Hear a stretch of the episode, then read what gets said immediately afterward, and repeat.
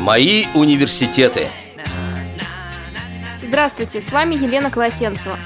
Сегодня в программе «Мои университеты» мы продолжим обсуждение возможности получения высшего образования дистанционно. И поговорим мы об этом с экспертом по техническим средствам реабилитации Европейского союза слепоглухих, сотрудником Логос ВОЗ и студентом факультета дистанционного обучения Московского городского психолого-педагогического университета Сергеем Флетиным. Подробности. Учебный процесс на факультете дистанционного обучения Московского городского психолого-педагогического университета организован с учетом особенностей обучения как тех, кто недавно окончил школу, так и взрослых людей, занятых трудовой деятельностью. Он строится на сочетании аудиторных занятий, самостоятельной работы обучающихся и занятий с применением интернет-технологий. Очные аудиторные занятия – проводятся в вечернее время по рабочим дням и по субботам. Для тех, кто не имеет возможности посещать очные занятия, осуществляются онлайн-трансляции. Аудиозаписи онлайн-трансляций выкладываются на сайте факультета. Для разъяснения отдельных вопросов изучаемой дисциплины на факультете дополнительно проводятся интернет-консультации с преподавателями. Учебный процесс организуется и проводится с помощью системы электронного деканата, где у каждого обучающегося имеется виртуальный личный кабинет, в котором находится его индивидуальный учебный план на текущий семестр и где он получает варианты контрольных и тестовых заданий отправляет выполненные работы, знакомится с рецензиями преподавателей и узнает результаты своих работ – осуществляет связь с деканатом и получает различную информацию, касающуюся учебного процесса. Сдача зачетов и экзаменов на факультете производится по гибкому графику. Сергей, вам удалось поучаствовать в интернет-лекции? Когда я еще активно учился, это все только начиналось, поэтому э, непосредственно я участие не принимал. Э, я участвовал только на стадии э, начальных обсуждений, когда еще э, решалось, какое программное обеспечение будет и использоваться, в какой форме это все будет происходить. Потом, к сожалению, я от этого дела на некоторое время отошел. Но, в принципе, конечно, форма очень перспективная, безусловно. К сожалению, я, я как человек, который имеет проблемы со слухом, должен здесь еще заметить, что на самом деле остается еще большой объем работы именно для студентов потенциальных, которые э, вообще не слышат, то есть которые не могут воспринимать информацию на слух. Для них остается единственная возможность – это использование системы Брайля. И здесь еще очень много проблем нужно будет решать, и особенно, когда речь идет вот о таких вот э, интерактивных мероприятиях, о которых сейчас Бронит Броневич говорил. Мы обсудили еще один плюс дистанционного образования – это выработка позитивного мышления. То есть ощущение того, что ты, в принципе, нужен, что у тебя есть занятия, что ты обучаешься, выработка саногенного мышления. Давайте вот послушаем тоже мнение Бронис Броневича. Сейчас проводим через интернет очень много консультаций по этому поводу. Выстроили, начинаем, начинаем выстраивать всю систему консультативной работы по выполнению курсовых и дипломных. Но мы этим еще не ограничились. Мы начали привлекать, так как это дистанционное обучение, к преподаванию зарубежных специалистов. Это оказалось очень продуктивно и интересно. Проводим телемосты зарубежными преподавателями. Мы уже провели несколько таких телемостов э, в рамках интернет-конференции э, с профессором Тель-Авивского университета Ротенбергом. Он является автором концепции поисковой активности. Он активно занимается изучением влияния поисковой активности на здоровье человека. И давно уже доказано, что если человек живет в поисковом режиме, в творческом режиме, то он, у него меньше проблем со здоровьем. Клинический психолог Орлов Юрий Михайлович в своих работах э, выделяет саногенное мышление и патогенное мышление. Саногенное мышление – это созидающее мышление. Человек на жизнь смотрит с оптимизмом. Если у него что-то, э, допустим, э, может быть, не получает такого результата, он думает, может быть, я не, не совсем что-то знаю, да, может быть, я не учил каких-то обстоятельств, да, но он э, всегда в другом человеке видит положительные моменты, он радуется успеху другого, не черная зависть, а белая зависть, говорит, какой ты молодец, какой вот я хочу тебе поучиться и так далее. Патогенное мышление, черные очки, жизнь смотрим через черные очки. Все виноваты, только не я. А что мне больше надо в жизни? Да, а я, а я здесь при чем? Да, если у кого-то успех, а, он там обманул другого, он там нечестным путем достиг. Нередко мы это видим, когда бабушки у подъездов сидят и косточки перебирают каждому входящему уходящему. Да? Вот. Оказывается, что какой тип мышления превалирует у человека, очень существенно влияет и на здоровье. Если человек с патогенным стилем мышления, разрушающим стилем, он сам себя хоронит. И в прямом переносном смысле слова. Он сам себе выкапывает яму. Для поддержания жизни необходимы определенные биохимические вещества. Когда мы живем в негативном эмоциональном фоне, мы блокируем их производство – мы делаем себе хуже, своими руками себя уничтожаем. Так как мы учим людей с инвалидностью, нам очень важно их ориентировать на поисковую активность и понимать, образование – это ресурс развития, образование – это средство реабилитации. Образование – это очень серьезный источник для поддержания жизни. И это действительно так. И мы это видим, когда у нас студенты меняются во время обучения – был такой интересный случай, мы поехали к студентке. Нередко, когда есть время, возможность, мы садимся в машину и едем в гости к нашим студентам. Нас интересует, как они живут, какие у них проблемы. Это в основном колясочники, которые не могут приезжать в университет. В каких условиях они учатся, какие у них проблемы возникают в учебе. Да, мне как декану важно получить обратную связь. А как учебный материал им нравится, не нравится, какие проблемы в планировании и тому подобное. Одна студентка говорит, Бронис Броневич, ну вот я закончу университет, мне очень нравится учиться. Я что, опять среди четырех стен буду? Я опять буду дома, да? Вот, здесь как бы вопрос профессионального устройства, да, где он дальше будет работать, это отдельный разговор, и мы, может быть, вот коснемся некоторых важных моментов. Но к тому, что человек, если не живет вот поисковому, не видит перспективу, у него нет поисковой активности на будущее, да, то ему становится очень нехорошо, правильно? Ему тяжело жить становится. То есть, смотрите, он не видит развития дальнейшего собственного образования. Вот когда он пришел в систему высшего образования, он погрузился в образование, он видит, что он кому-то нужен, с ними беседует, там его учат, там преподаватели, он пределе, он занят. Он утром встает, садится, там, да, нема, там готовит задание, там шлю, там с куратором общается, да. Он полная энергия, он полная работа. А представьте, тот, который не учится. А чем он занимается? Он опять, ну, он, допустим, колясочник, сидит дома, среди четырех стен. У него никаких целей, никаких задач, да.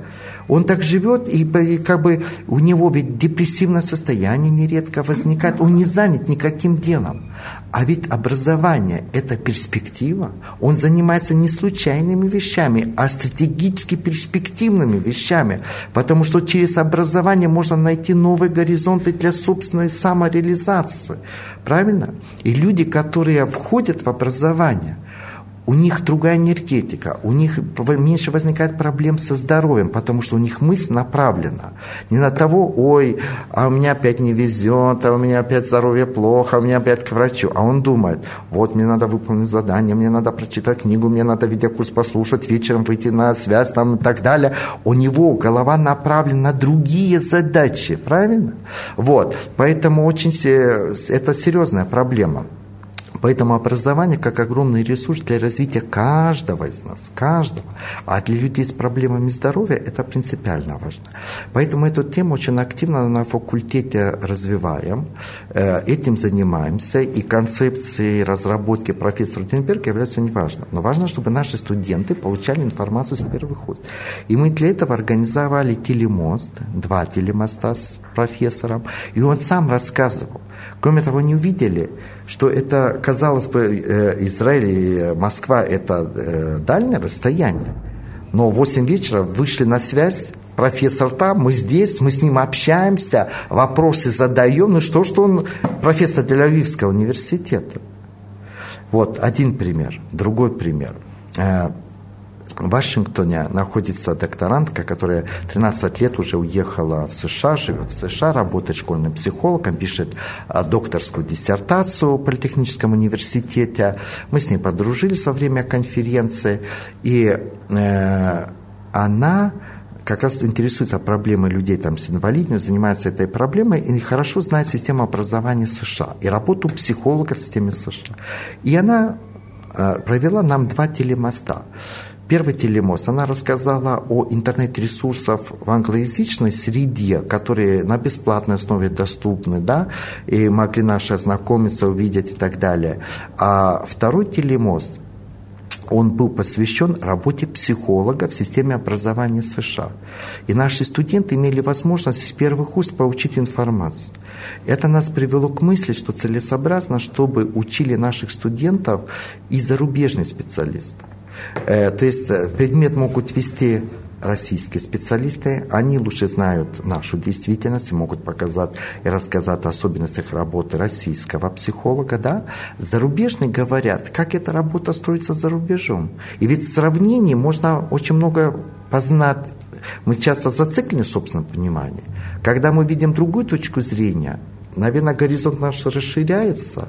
И кроме того, мы видим, что из-за, э, при наличии информационно-коммуникационных технологий нет границ.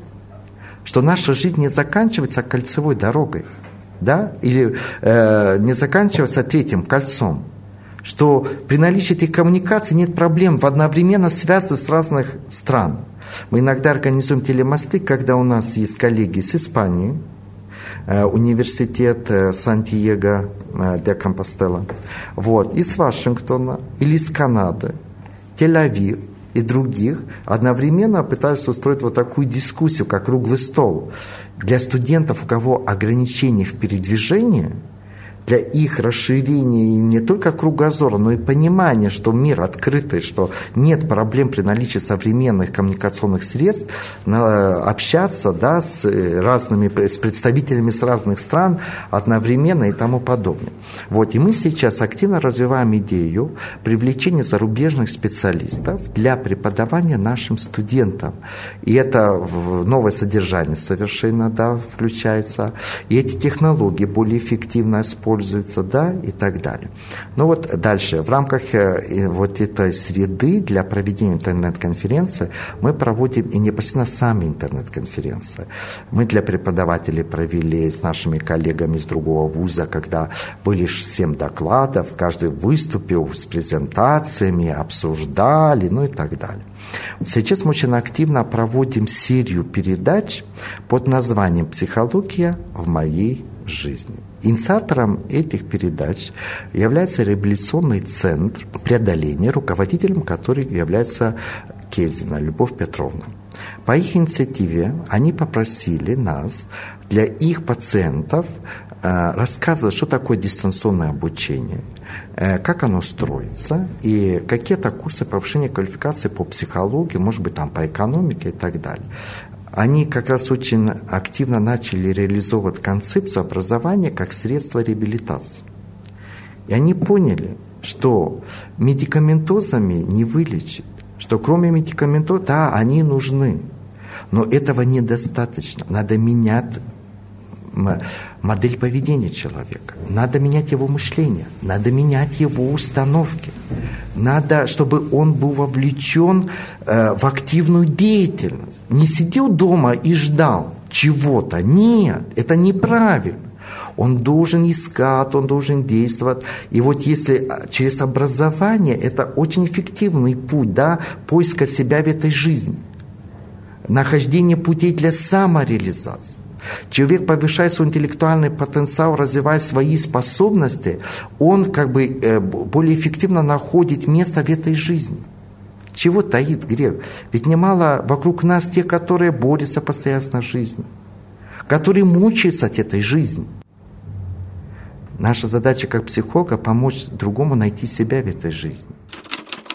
Подробности. Бюджетная программа обучения лиц с ограниченными возможностями здоровья открыта на факультете дистанционного обучения направлению психология с 2006-2007 учебного года в соответствии с решением правительства Москвы. Этому способствовали неоднократные обращения как родителей, так и самих абитуриентов с ограниченными возможностями здоровья в Московскую городскую думу и Департамент образования города Москвы. В 2010 учебном году на бюджетную форму обучения было принято 24 студента с ограниченными возможностями здоровья. Вы слушаете Радио ВОЗ. Наш адрес в интернете www.radiovoz.ru как, согласны, Сергей, что образование помогает э, себя почувствовать как-то легче, здоровее? Э, дело в том, что на самом деле я бы сказал и да, и нет. Но я поясню. Э, в принципе, да, конечно, Бронев Броневич, безусловно, прав, когда он говорит о том, что человек в пределе, человек, который позитивно настроен, он чувствует себя лучше – но дело в том, что э, не надо понимать, э, когда речь идет о студентах с ограниченными возможностями здоровья, не надо думать, что все они находятся вот, э, в изоляции, э, все чувствуют себя э, никому не нужными и так далее. То есть это на самом деле э, очень э, разные люди, как и все люди. Э, во-первых, э, тут надо сказать о молодых людях, которые только заканчивают школу, школьное образование, э, при всех его, может быть, плюсах, минусах, но у нас в России э, очень много все-таки э, уделялось и уделяется внимание тому, чтобы в школе ребенок был занят и был востребован. И вот эта проблема невостребованности после школы, она действительно встает очень остро. И вот как раз об этом говорит Бронев Броневич – в этом смысле, э, если правильно построен учебный процесс и правильно построена работа, то для такого студента образование – это мощный реабилитирующий фактор. Но если мы говорим уже о зрелом человеке, э, у которого, в общем-то, есть устоявшиеся какие-то жизненные вещи, да, который чем-то по жизни занимается, э, есть какая-то нагрузка, и которому для эм, того, чтобы учиться, нужно выкраивать на самом деле время, то здесь уже немножко другая э, проблема встает. Тут уже не встает проблема здоровья или что-то, или чего-то, а здесь именно встает проблема времени и встает проблема мотивации. Э, то есть человек уже в зрелом возрасте, который э, начинает учиться серьезно, он должен быть серьезно мотивирован не, не только на учебу, но э, и на то, ради чего э, он, собственно говоря, все это делает. Потому что если цель, э, целью является просто получение какой-то суммы знаний, то это можно ну, получить гораздо в менее стрессогенных условиях, да, когда не нужно там, зачеты сдавать, готовиться, что-то, можно просто читать хорошие умные книги и таким образом развиваться. А когда мы все-таки приходим в ВУЗ, э, то это всегда э, стрессогенная ситуация, и особенно вот для человека занятого. И вот здесь должна быть мотивация э, на последующую возможность последующей профессиональной самореализации. Если такой мотивации нет, то тут станут очень серьезные действительно проблемы могут стать. И в том числе и проблемы со здоровьем, когда человек видит, что он ничего не успевает на самом деле, даже если он старается э, что-то делать, то тут от депрессии один шаг. Угу. Сергей, а вот э, э, специальность у вас будет психология, правильно? Да. Как в дальнейшем вы хотите применять э, навыки, которые и знания, которые дали в университете, в дальнейшем в работе? Ну, я уже упоминал, э, да, в самом начале нашего разговора Сергея Алексеевича Сироткина. Угу. Я немножко о нем э, напомню. Это один из э, четвертых слепоглухих, которых еще в 70-е годы в порядке эксперимента обучали на психологическом факультете Московского государственного университета. Ну, жизнь этих выпускников сложилась по-разному. Александр Васильевич Суворов, он занимается научной деятельностью, в том числе и в нашем университете работает. А Сергей Алексеевич, он пошел немножко по другому пути.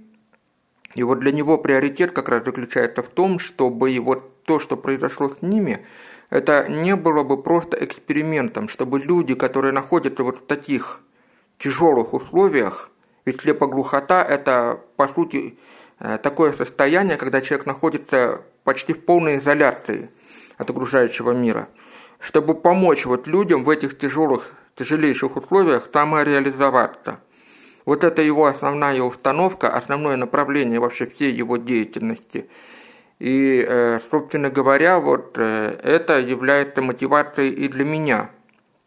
Я хочу э, заниматься деятельностью, которая с этим связана самым непосредственным образом. Безусловно, я вижу сейчас огромный потенциал, который э, дают э, современные технологии, в том числе и компьютерные, для таких тяжелых инвалидов э, в самореализации. Но э, какой, бы, какой бы потенциал э, эти технологии не несли, и как бы мы инвалида ими не оснащали, но тут еще очень важно и э, психологич, психологически человека переориентировать, потому что Э, когда человек всю жизнь живет вот в таких вот условиях, в которых ему трудно э, себя реализовать, то э, рано или поздно вырабатывается такое потребительское отношение к жизни и к окружающим. То есть человек, он готов принимать, но практически уже не готов отдавать, потому что ему всю жизнь внушали, что ты ничего дать не можешь окружающим. Э, здесь э, нужна очень большая, на самом деле, серьезная как раз психологическая работа, потому что можно организовать э, учебные центры, где мы будем обучать людей современным технологиям. Можно создать самые оптимальные условия в университетах. Можно даже подумать о создании рабочих мест, но если люди не будут на это изначально ориентированы и мотивированы, если не будут э, родственники знать, ближайшее окружение, что для инвалида такое в принципе возможно стать активным членом общества, то все такие усилия, они просто в туне пропадут. То есть мы человека обучим, где-то себе э, запишем, что вот еще один человек у нас прошел обучение, получил, получил какие-то корочки, но человеку мы, мы ничего не дадим, если он останется и будет продолжать, продолжать оставаться просто вот таким вот потребителем. То есть на самом деле реабилитация – это очень серьезная комплексная работа. И вот э, в этом плане как раз э, именно психологическое образование, психологическая подготовка, она дает какой-то инструмент, который позволяет э, искать способы решения вот даже конкретно вот тех проблем, которые я только что обрисовал. Угу. Есть и еще один, одно как бы одна деятельность, которую предлагают э, выпускникам в МГППУ, причем предлагает Бронис Броневич, это заняться интернет-консультациями. Все-таки это удобно. Во-первых, ты, опять же, не ходишь на работу каждый день и можешь работать э, на компьютере или на телефоне. Давайте послушаем об этом варианте трудоустройства. Проблема трудоустройства – это одна из базовых проблем при профессиональной подготовке. И она не начинается еще до поступления в университет. Даже до поступления мы должны обсуждать, где они будут востребованы, где они могут работать. Э, много проблем с мотивацией студентов возникает из-за того, что они не понимают, кому они будут нужны. Один студент, колясочник, при встрече, когда поехал к нему домой, он сказал, говорит, Борис Боневич, вот смотрите, я свою математику, у меня очень много сил это требуется, да, я понимаю, если нужно, я буду это осваивать, но вы скажите, где я буду работать. Востребован я буду. Да, я готов работать, там, учиться и так далее, но я должен понимать, кому я буду нужен. Если мы не строим э, карьеру профессионального роста с самого начала – очень много теряем. Человек не понимает, зачем он учится. Э, если он поступил в университет, это не, это не проблема профессионального самоопределения еще не решена. Студенты дневного отделения с третьего курса нередко уходят. Есть так называемый кризис третьего курса, когда они понимают, что они туда пришли. Э, процесс профессионального самоопределения продолжается и после университета. Многие пытаются понять, а правильно ли я выбрал профессию. Вот, поэтому здесь должна быть определенная стратегия, определенная программа работы со студентами по личностно-профессиональному самоопределению. Вот. Мы, безусловно, пытаемся решать эти вопросы. У нас пока по Москве был первый выпуск людей с инвалидностью. В декабре у нас будет второй выпуск. По первому выпуске три студента закончили. Да? Э, одна студентка занимается консультированием наших студентов, далее продолжает показывать им помощь. Двое по состоянию здоровья пока не могут работать. Да? Э, на что мы ориентируем? Мы начинаем развивать активно совершенно новую область, как интернет-консультирование. За рубежом интернет-консультинг очень активно развивается. У нас есть э, партнеры в Люнебургском университете, э, директор Института психологии доктор Зиланд, который еще в 2004 году обратился к нам а, с просьбой участвовать в проекте «Темпус» по разработке программы интернет-консультирования учителей.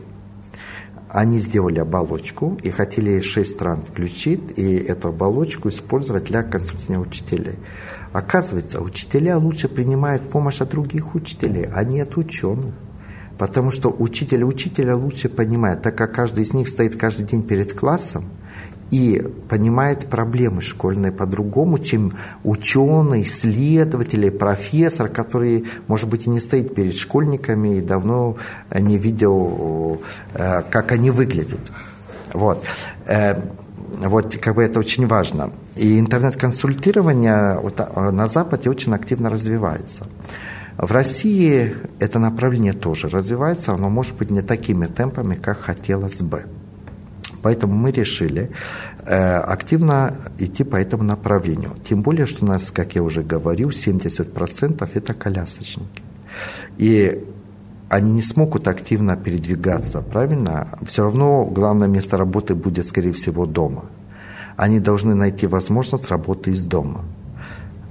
Естественно, интернет-консультирование – это вот то направление, где мы активно должны это помогать. Мы сейчас разработали новый учебный план – с 1 сентября вся Россия переходит на бакалавриат магистратуру в основном, да, и э, программы, планы третьего поколения вступают в силу. И мы сейчас разработали программу, именно программу, ориентированную на подготовку интернет-консультантов. Э, наши студенты с первого курса начинают изучать социальные сети, работа в социальных сетях, да, общение в социальных сетях, проблему интернет-зависимости изучать, психологию субъекта интернет-деятельности, интернет-консультирования и ряд других предметов, которые ведут по этим ступенькам к интернет-консультированию.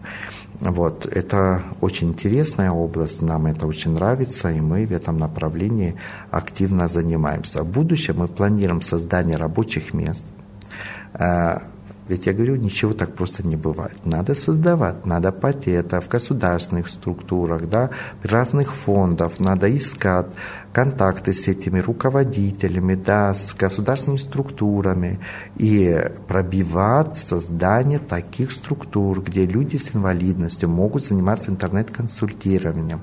Э, ведь интернет-консультирование и людей с инвалидностью – да, и психолог может консультировать и других, правильно, и ему из дома это очень удобно делать. Поэтому мы по этому направлению сейчас активно развиваемся и разрабатываем учебную программу, учебные планы, разрабатываем новые места практики, учебные практики для наших студентов. Ну и, естественно, будем создавать э, возможные варианты рабочих мест. Сергей, как вам кажется, есть будущее за интернет-консультациями? Ну, я вообще думаю, что э, есть будущее и для интернет-консультаций, и вообще, э, как говорят, индустриальная эпоха, она закончилась уже или практически заканчивается. Мы входим э, в информационную эпоху. И вот для России на самом деле это сейчас очень серьезная проблема, когда мы говорим о трудоустройстве инвалидов, и я все-таки э, говорю об инвалидах по зрению, потому что у нас традиционно, в общем-то, э, была система, когда для инвалидов по зрению э, рабочие места были специально организованы, и выпускников школ их ориентировали именно на работу на этих специально организованных рабочих местах – на сегодняшний день мы уже можем говорить о том, что э, все-таки система учебно-производственных предприятий, она себя уже изживает. Экономически это просто невыгодно, бесперспективно. Поставить машину гораздо проще, чтобы она штамповала какие-то вещи, да. Э, людей надо переориентировать, и э, в том числе даже переориентировать на то, что придется работать э, не в специально созданных условиях, не на специально организованной структуре, а может быть даже наряду со здоровыми людьми в каком-то обычной, какой-то обычной компании, обычной фирме, в совершенно обычном учреждении. И здесь э, нужно будет пересматривать и подходы к реабилитации инвалидов, с одной стороны, и также готовить общество к тому, что в один прекрасный момент – Э, рядом э, с обычными здоровыми людьми на рабочих местах могут оказаться люди с ограниченными физическими возможностями. И чтобы это действительно было ну, обществом тоже воспринято адекватно и принято, и чтобы это, в общем, могло бы работать. А проблема вообще профессиональной э, адаптации после учебы, я думаю, что это не проблема специфическая для инвалидов, это проблема для всех молодых людей – я недавно беседовал тоже с одним э, молодым коллегой своим, который получил второе высшее образование. И, в общем, он сейчас довольно... Это зрячий, здоровый человек, без инвалидности. И он как раз очень сильно сейчас переживает по поводу того, что э, чувствует себя невостребованным на рынке труда с теми знаниями, которые у него есть. Но для инвалида это еще и вопрос как раз э, реабилитации, вопрос вхождения в общество. И этому, безусловно, надо уделять внимание. И хорошо, когда все-таки э, приоритет в некоторых видах деятельности будет отдаваться людям с, ограниченными, с ограниченными возможностями. И вот такие вот формы, как интернет-консультирование, как э, консультирование по телефону, это очень перспективное действительно направление, именно учитывая то, что мы живем уже в информационную эпоху, когда нужно людям давать информацию в разном виде. Сергей, я вас благодарю за интервью. Спасибо вам. Напомню, что мы беседовали с экспертом по техническим средствам реабилитации Европейского союза слепоглухих, сотрудником Логос ВОЗ и студентом факультета дистанционного образования Московского городского психолого-педагогического университета Сергеем Флейтиным. С вами была Елена Колосенцева. До новых встреч на Радио ВОЗ.